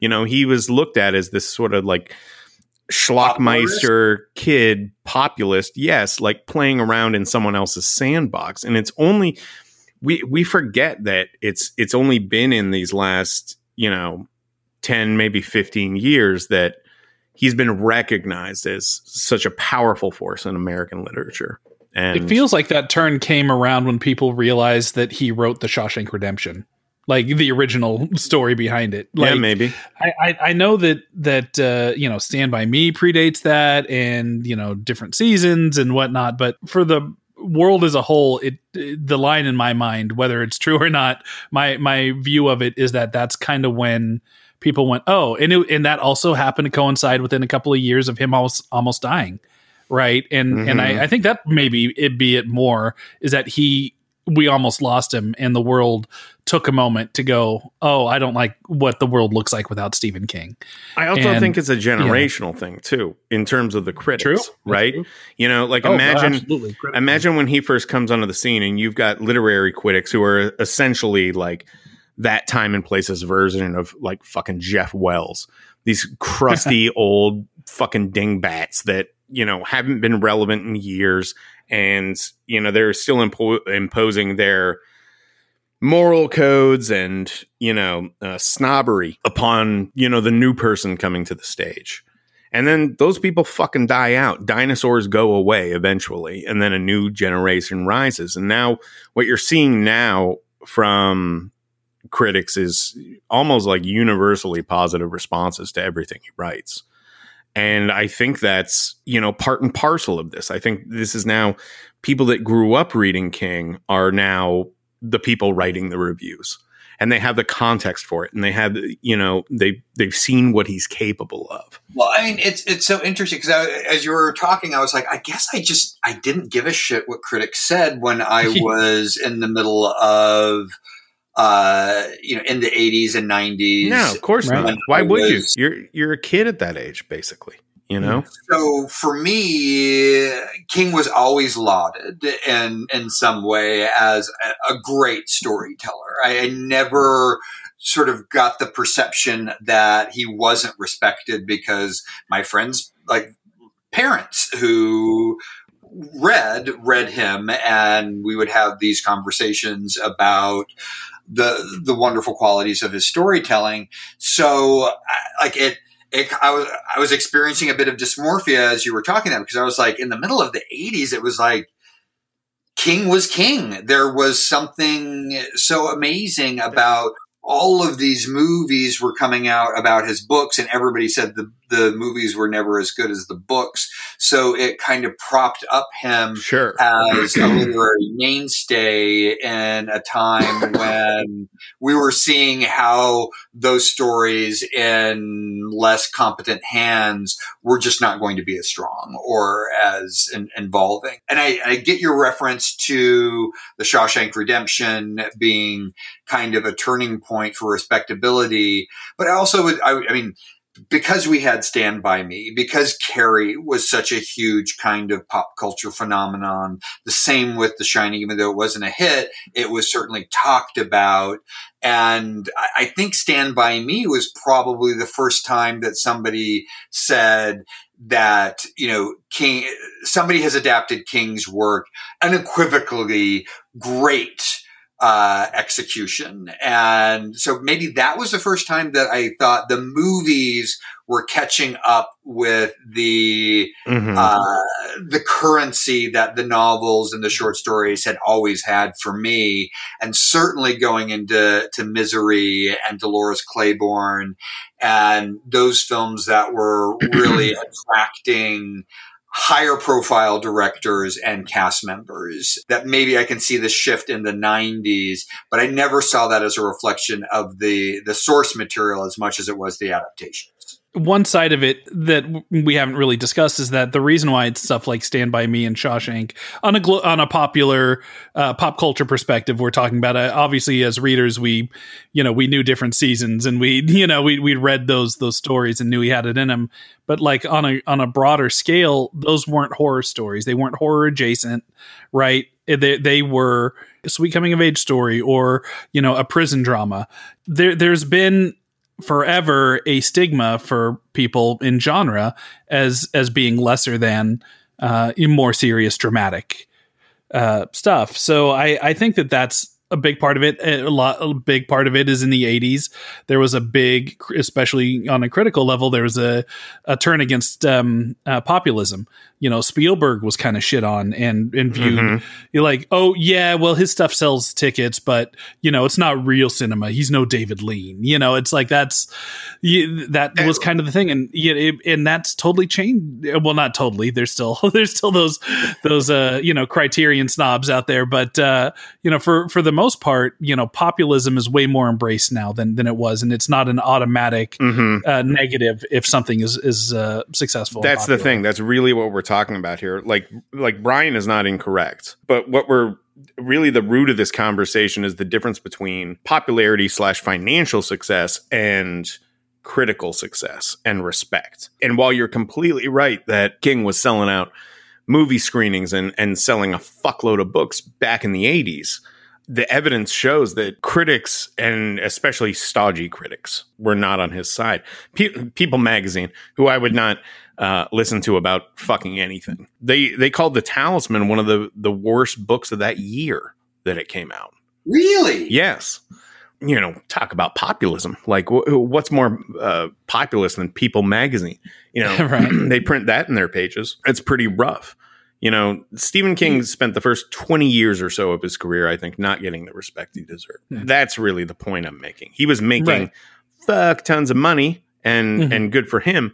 But I, I just don't think that I don't think during that period, and certainly not when he wrote this, was he, you know, embraced in the same way that he is today. Right, and to Bryan's point, he was getting the respect from his readers, and, and you know anybody who was enjoying his books, reading his books, you know the moms and dads that were reading it and passing it along, you know in those bubbles, those were you know Stephen King was was untouchable. But th- there's also this thing you have to consider is that he at this, especially at this point, people love putting up you know people on pedestals and knocking them off. They love it, love it, love it.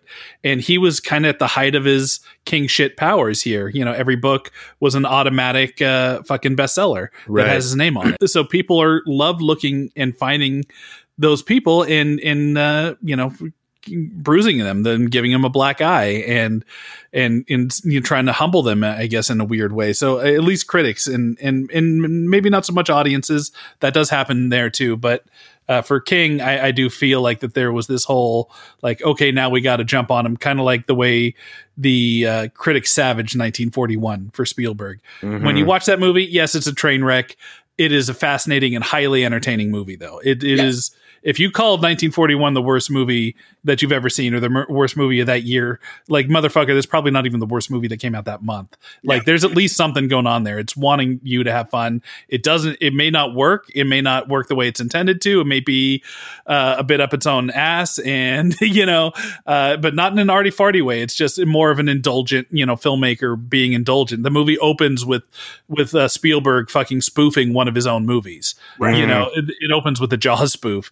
The beginning of that movie. It is it is a weird movie and it's a it's a fun movie, but critics treated it like it was a fucking Ed Wood movie and and I think a lot of it is because here's this you know wonderkind that showed up and delivered you know changed the way the industry worked with his his first you know uh, uh, wide theatrical movie uh, and then like followed it up with a huge close encounters thing. And then you know whenever he dared to be indulgent and not or hit, hit a home run or whatever um you know they took that as the excuse that they needed to to knock him off his pedestal. I still enjoyed it. Because me too. I, I, i'm a fan of Yeah, of course. yeah Bryan, what do you make of the similarities between Spielberg and King? Can you draw any lines there? Do you do you Well, I, I think you've you've you've kind of nailed it. That there is a, an Americana accessibility to both of their works that is broad enough for many people from different backgrounds to see themselves in these Mhm. stories, and so that universality of of horror and wonder are there's there's a, a Venn diagram with a very fat middle uh, with how they cross over. And I think that they're, I think it's an easy comparison to make between the two of Right. them. fair? Yeah. fair. Now, They- They're also really great at character. Like I, I'd like to to point that out is that Mhm. there's this there the strength that for King to me is always in his character work, and when Spielberg is on top, it, let's ignore his his uh, what he does visually, right? Because that's a whole other conversation. That's he he is as masterful uh, as a storyteller visually as King is a storyteller with his words. But they do both do something really interesting when they're at their best, in that they make really believable uh, people. E- even Indiana Jones, you look at that first Raiders of the Lost Ark. Indy is fallible. He makes mistakes. He's ha- he fucks up all the time. He loses, He's you know, of al- almost almost every fight Yeah, he he gets into. He he's losing until he fucking figures out a way out of it.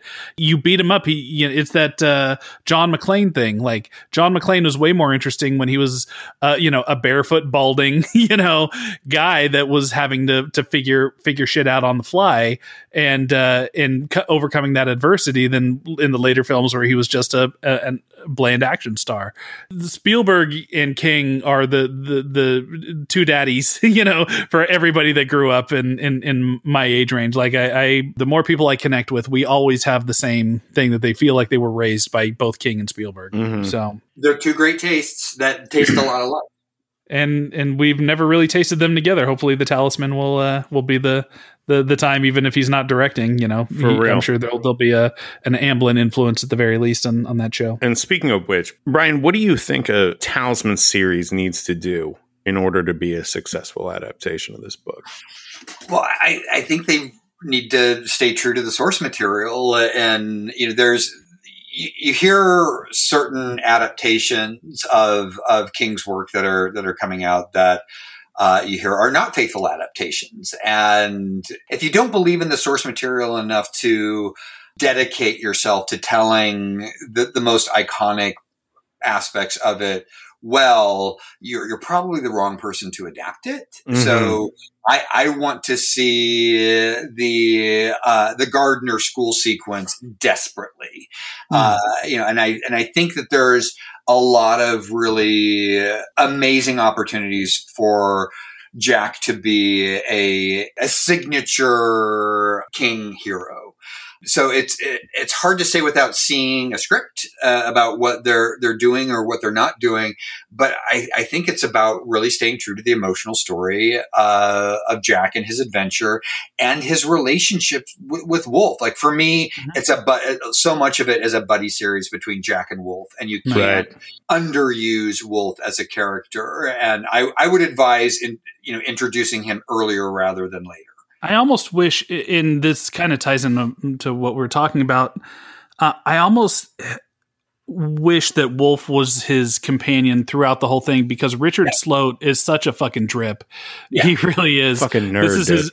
Yeah, he's his friend. He's in this boarding school. That sequence is fucking great though. That where he's kind of locked away and the the school's been like slowly becoming evil around like the walls and shit are turning and there's they're stuck in this empty school. Uh, Again, with the Harry Potter comparisons, it's like if they fucking Hogwarts was empty and and turning evil and Dementors were outside, like taunting taunting them the whole time. It's But- like But Richard is a little Draco Malfoy.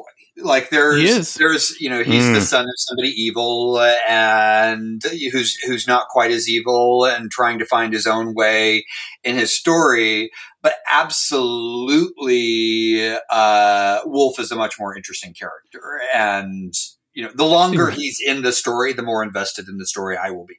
I'm but I also wouldn't want to give up his sacrifice, you know, Right. because I think that that's that's kind of it, that gives meaning to the to the Sunlight Gardener home sequence Maybe and all, you- all the horror that happens. maybe you restructure it because I'm, you know, I'm thinking about Mick Garris's adaptation of Desperation and how Hmm. the whole thing kind of it doesn't f- completely fall apart, but it loses a massive chunk of its charm the second Ron Perlman is out of the picture.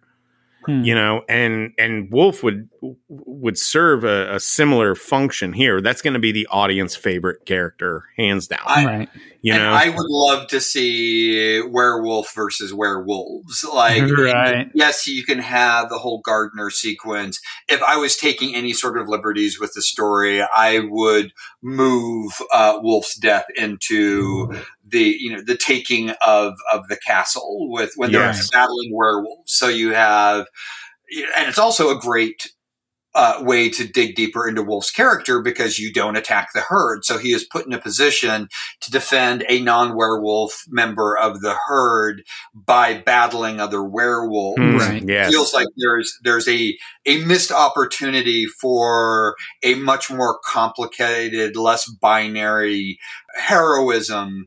Uh, because everybody, like, it's so clear in the Gardener school who's the good guys, who's the bad guys Right. and there's no other choice but to protect and save Jack at all costs. But if he's facing other werewolves and he has these pack dynamics, that's a more interesting extrapolation of his Right. sacrifice. I like if if we're breaking story and we're putting ideas up on the board, that's that's something that uh, Hmm. I, I think you could stretch him out a little bit more and have you know save his death for later in the story. I agree. Right. You kill Wolf off halfway through this thing and bring in Richard Sloat of all people to fucking, you know, play the surrogate role. It's I think that's a misstep. You- And I love either what you're or you're saying gonna about the the thematic potential of having him, right. you know, die in that that final siege versus, you know, before the blasted lands.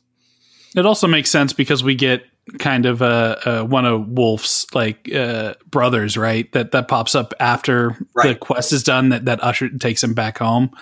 So you you kind of get this this uh, death that means something, but then you also can you know n- uh, not be crazy sad at the end because you have a guy who's not quite Wolf, but you know represents everything that was good about Wolf.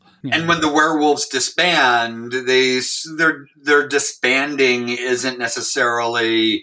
Uh, it, it sort of feels like a plot machination as opposed to a character Right. machination, Right. and bringing Wolf into that that part of the story and into the climax of of the the series gives werewolves motivations, it gives wolf motivations, and I think it would also give uh, you know, losing Wolf in closer proximity to saving Lily is is the right sort of bittersweet pineapple on your pizza type of thing that I Mm. think would work for uh, for me as an audience member.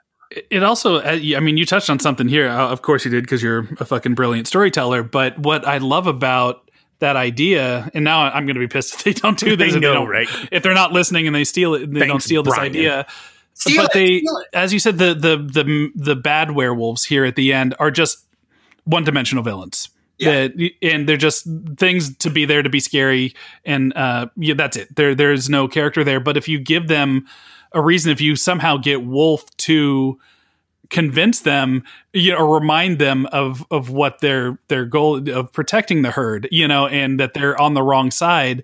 And a sacrifice of him protecting the herd at that moment is what takes that army that Morgan Sloat has that and hasn't turned him uh, turn him away where they walk away from the battle that means something Yes, you know Mhm. because Yes. you know like that that to me is so much more rich than than just having fucking Richard Sloat sitting in a in a fetal position you know hol- holding his hands over his ears and going none of this is real for fucking five episodes so you know Right. yeah, I wasn't a big fan. Of this. I, I, I thought it was Yeah. a downgrade from Wolf. yeah You heard it here first, Duffer Brothers. Bring in the King cast plus also Bryan Fuller into your writer's room. We will figure this shit out for you. yeah, Bryan, we we're, we're gonna uh, take the seats, but we are going to call you and steal all your ideas. That's what we're Fine, Mhm. fine, as long as it's well executed. that we can't promise, but we will steal your ideas. yeah. Um, is there anything else uh, that we should bring up on Talisman before we wrap this up? Do we want to talk at all about about the actual house itself, or do or do we think this has gone on long enough? You mean the the like the hotel or yeah, the, yeah, yeah. The hotel where where it's kept. I don't. the I don't really have anything to add to that. That's it's cool. interesting. The I think the one of the things that I love about parallel reality stories, whether Hmm. it's like Mirror Mirror and Star Trek or Alice in Wonderland, there is this literal escapism that the protagonists are allowed in order to leave their world behind and find a greater sense of self and a greater sense of adventure in a fantasy realm that I think is endlessly attractive for audiences and readers uh, of, of these kinds of stories. And you know whether it's it's you know because he takes some sort of drug to get to the territories.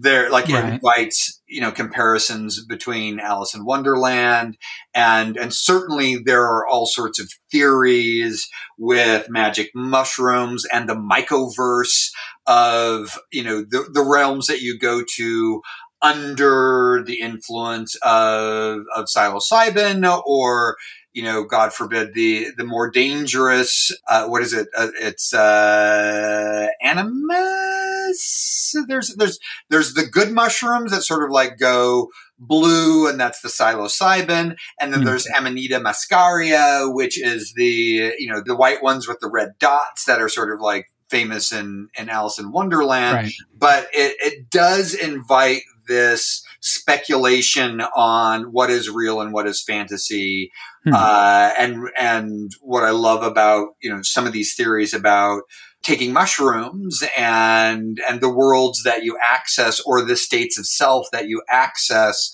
with the influence of you know some kind of drug enhancement i thought that was something that is suggested but also very you know it seemed like they were very considerate of their audience being younger people because of the protagonist being hmm. a, a younger character that they didn't want to hmm. double down on the drug taking as a vehicle to Right. take you to places that you can't get with a sober mind Hmm. and i think we're discovering a lot of things well, you know, with, with people like Paul Stamets, who's like the world's foremost mycelium expert, of of the kinds of worlds that we can go to real and imagined with the help of uh, a, a, little a little uh, push by you know some sort of fluid. And I wish that was one of the things that I wish they got deeper into in terms of the source of the juice that Speedy gives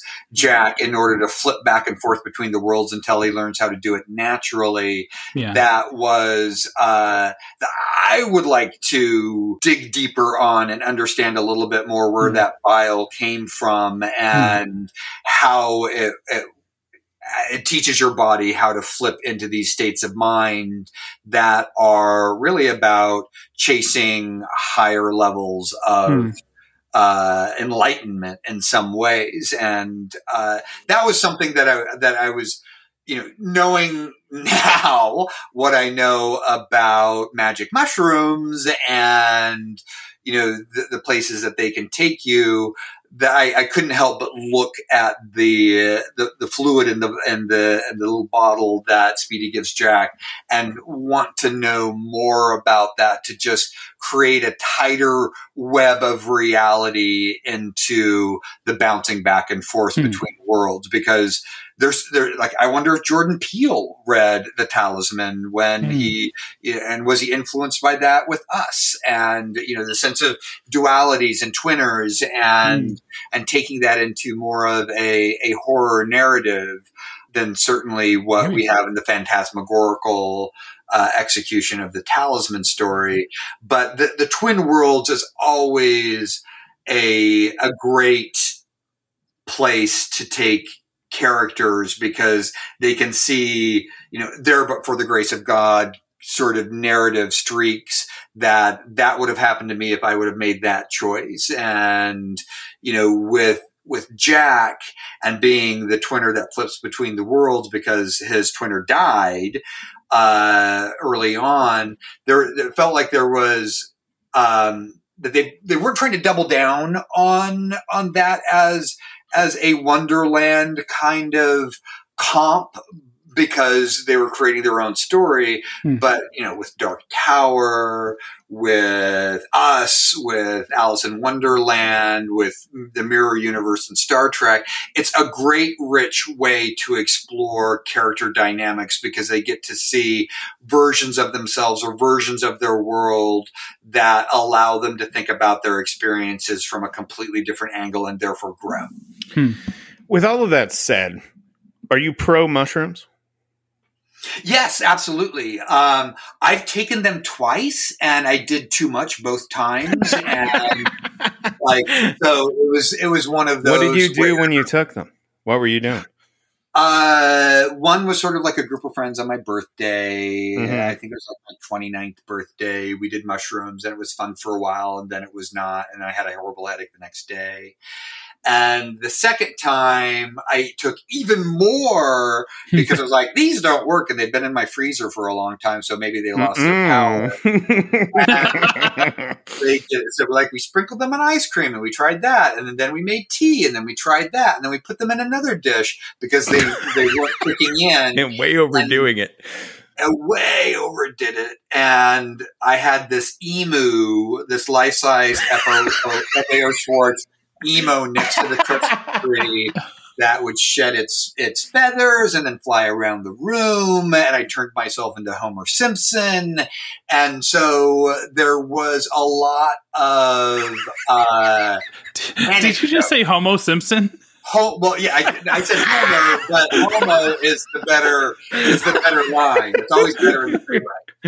Uh, but I remember I was brushing my teeth, and the the flesh of my hand vibrated off, uh, and I could see the muscle tissue, and then the skin that grew back was yellow. And then I looked in the mirror, and I was a Simpsons character, and then slowly became Homer Simpson just by pushing it with my mind and uh, knowing what we know now in terms of you know the berserker traditions of the Vikings, and like if you were uh, taking the bad mushroom, that it, it recreates these sort of repetitive actions, and that could be one of the like why you want to take the psilocybin and not the other ones is that you can get into these weird uh, repetitive uh, motions, and that's what they would give to Vikings. They would give them this brew of the bad mushrooms, Right. uh, the, the the Amanita muscaria, and that's why they were such efficient killers because they would get stuck into these repetitive actions of stabbing, and they would just go through a battlefield stabbing and not feeling pain, and were magnificent warriors. So there's all sorts of like wonderful history of altered consciousness taking you into fantastic realms uh, that I kind of wish there was a little more that they were being probably a little more uh, honest with their drug savviness Mhm. uh, in this. Like, Hmm. you know, Frank Herbert and Dune, he was it's all about mushrooms. It's all about taking shrooms and becoming one with the world and connected and your, you know, your blue eyes, meaning that you, you have more spice in your system. And also if you take mushrooms, uh, you know, one of the theories is that you, because mushrooms are all about fundamentally connectivity Mhm. and step into a you know a field that's five five miles wide. You're on one corner and the mushrooms on the furthest corner from you will know that you stepped onto the field because that's how connected fungi is as a species. And we are we come from fungi. So we're uh, literal fungi to be around. And that's why penicillin doesn't work on fungal infections because fungal infections are too much like how our body operates. So there's a great mythology around mushrooms that have been informing storytelling and parallel universes and you know journeying to wonderful wonderland places that I, I kind of wanted uh, King and Straub to be a little they were they were a little simplistic with the, the the vial of juice that that takes you there. And i thought like i wanted somebody to break it down on a mycelium level of comprehension of hmm. what it takes to transform your mind into making your mind accessible to other places. Because the thing that i think is the most is the coolest and forgive me if i just said this but when you take mushrooms you become part mushroom. You're like the reason you have all these feelings of connection and humanity is that you're the mushrooms are trying to get your brain to do what mushrooms do, which is find connections. And and I think taking it back to the talisman, there is a connectiveness to Jack Sawyer's journey that is all about connecting to his true self as well as connecting to a greater world and becoming a hero. And that is fundamentally how mushrooms work. Agreed. Hmm. So, are you prepared right now to commit that if I come visit LA, you and I can maybe take some shrooms together if I set all this up and watch, I don't know, Maximum Overdrive?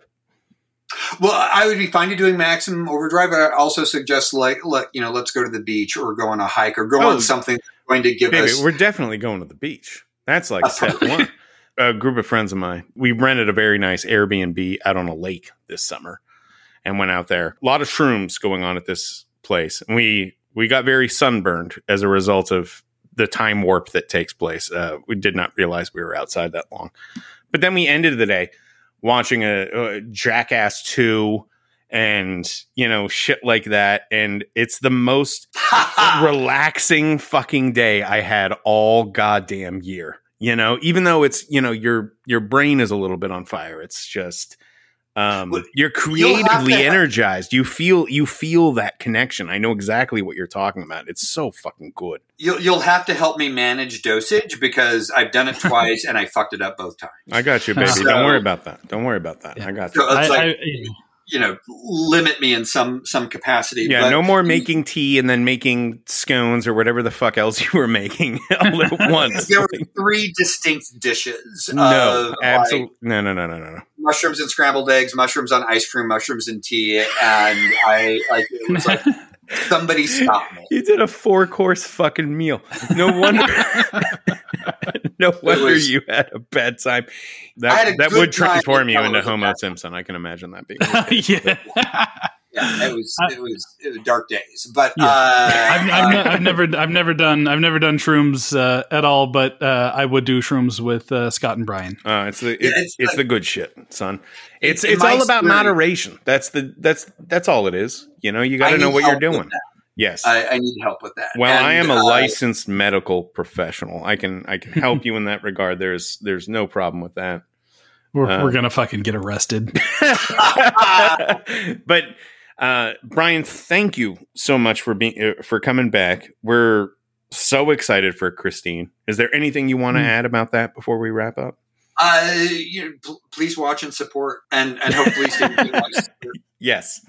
Um, well, we're rooting for it. Can't wait to see it. And thank you for being here to to finally uh, crack the the talisman with us. This is our first time talking about it at length on the show, and uh, was everything I could have hoped for and more. Yeah, It's it's it's a wonderful story that encourages experimentation with psilocybin. Yes, Yes. I think that's the takeaway we, can should all have here. one- Yes. Yes. yes. Can we get a new sponsor Exactly. up in this motherfucker? Well, Yes. they're, like, they're, like somebody gave me uh, a bottle of pills that are like take one if you want to microdose, take three if you want to trip. What are the pills? They're they're it's like mushrooms in a little capsule. Mushroom pills? God, fucking California has the coolest shit, dude. We don't even have we, we don't even have legal weed down here yet. It's it's the Th- fucking These were dark smuggled in ages. from Canada. Like Oh. they were like so. Uh, somebody gave them to me because they bought them in Canada. And and uh, ju- and just for any uh, law enforcement listening to this right now, you don't currently have that in your possession. You only saw it. Yeah, yeah, no, yeah. No, it's it's it's upstairs under the TV. I don't I don't I don't have it on my person. Aaron Sorkin is holding on to it. I'm yes, I'm trying to help you out traveling. here, Bryan Ixnay, on the ownership of the pills. Well, I- All right. thank you again for being here. We we have kept you long enough. Uh, this was Yes. great, and uh, and, and we've missed these long conversations, and Yes. we, we hope to have you back before you for something else before you uh, jump full on in uh, whatever your next project, maybe Christine or otherwise. Well, thank you, gentlemen. It's always a joy to to talk, and and thank you, uh, humble listener. Many thanks to the one, the only, the legend, Mr. Bryan Fuller.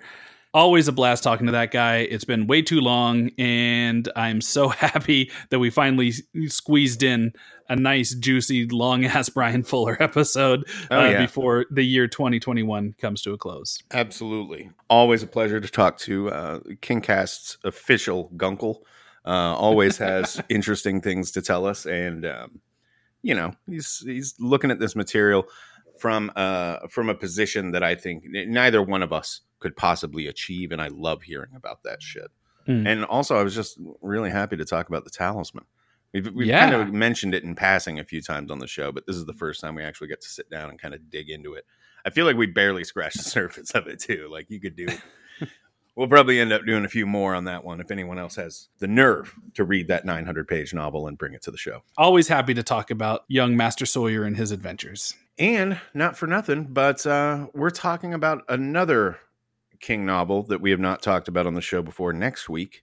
Mm. and it's also one that I know you and I both have, have very uh, strong memories about from our childhoods. Yes, hmm Oh, absolutely. And there's a lot of parallels actually between this book and uh, the Talisman, and we actually talked about it in this episode. You want to Mhm. go ahead and tell the people what they're in for next week? we are ending the year with another one of our big Dark Tower episodes. So far, we have we've been kind of going at it scattershot. Damien Echols came in and did the Gunslinger. Matt Fraction came in and did Drawing of the Three.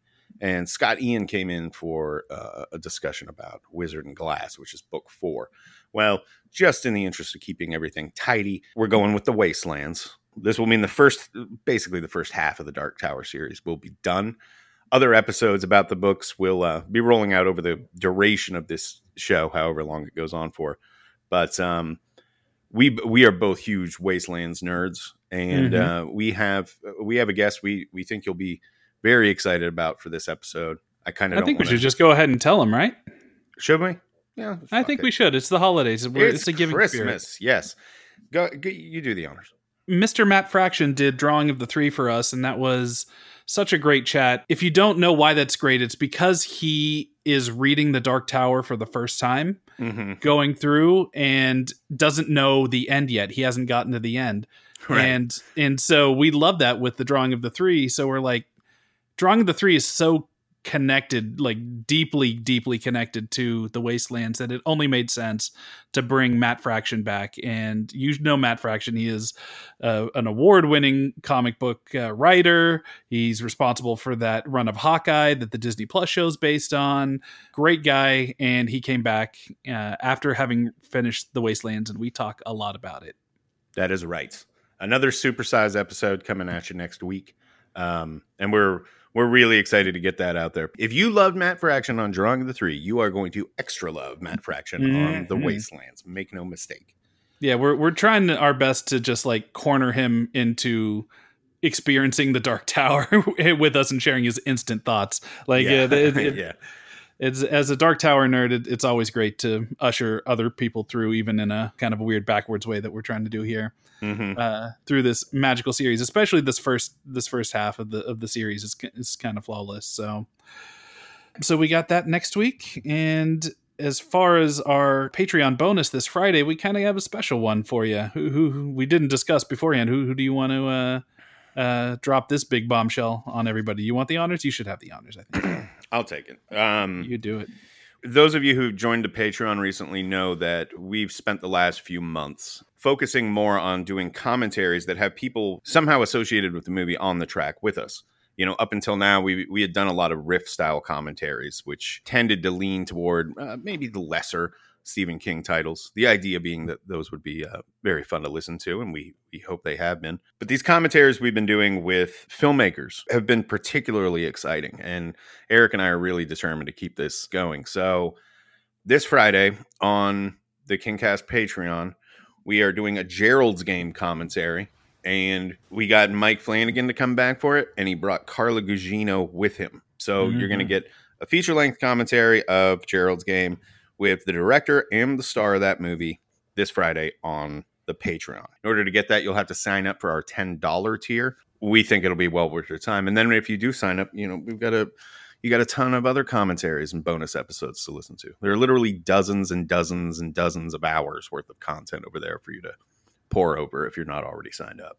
Streamers like Netflix don't really prioritize any of these behind the scenes kind of things. I mean, I mean, hell, I don't think Gerald's game's even out on like a DVD or Blu-ray, right? It's still just no, I don't think so. just screening uh, only via their streaming service and uh so yeah no uh, you have people like mike and like uh, carla who like really are proud of what they did and want to tell everybody how they made it and the thought process behind it and uh, we're kind of filling that that little void there and i hope we can continue doing that because i'm i'm having a ton of fun doing these Oh yeah, and this was this is a really good one because once it got started, you and I barely had to do anything.